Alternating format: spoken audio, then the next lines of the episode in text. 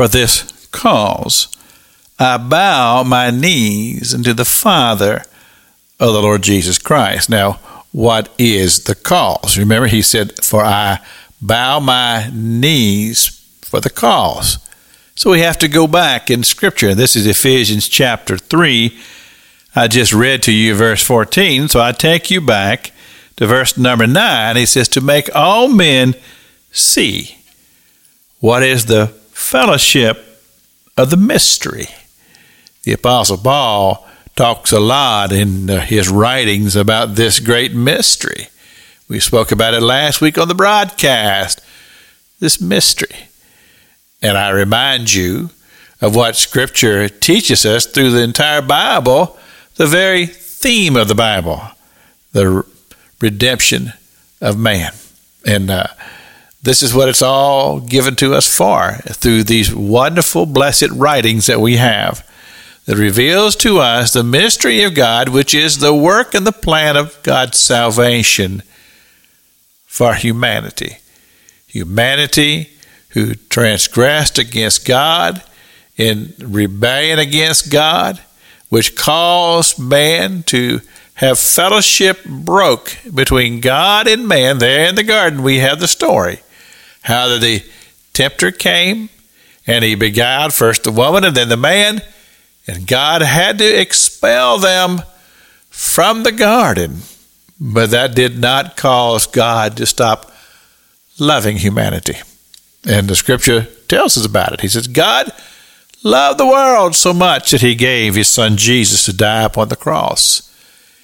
And the Scripture tells us about God's caring for us and his watch care over us. I just read the Scripture just the other day where he says the very hairs of our head are numbered. God, who has a great desire to be involved in our lives. And it's all about this mystery that the Apostle Paul refers to.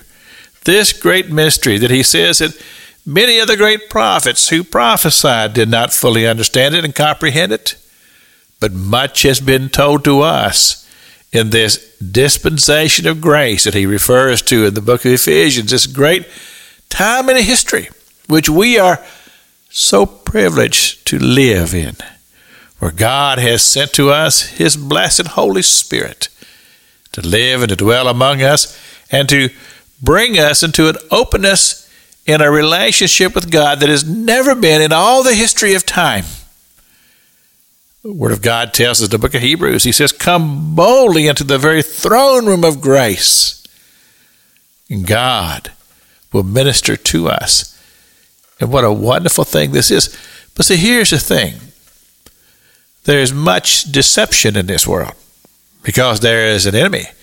And the enemy is all about deception and deceiving to keep you away from this reality that God loves you, the Holy Spirit is speaking to you, and that the Holy Spirit wants to draw you close to Father God and bring revelation to your heart to where you'll see and understand and comprehend that you live in a spiritual world as a spiritual person who has the ability to have a connection with a spiritual God.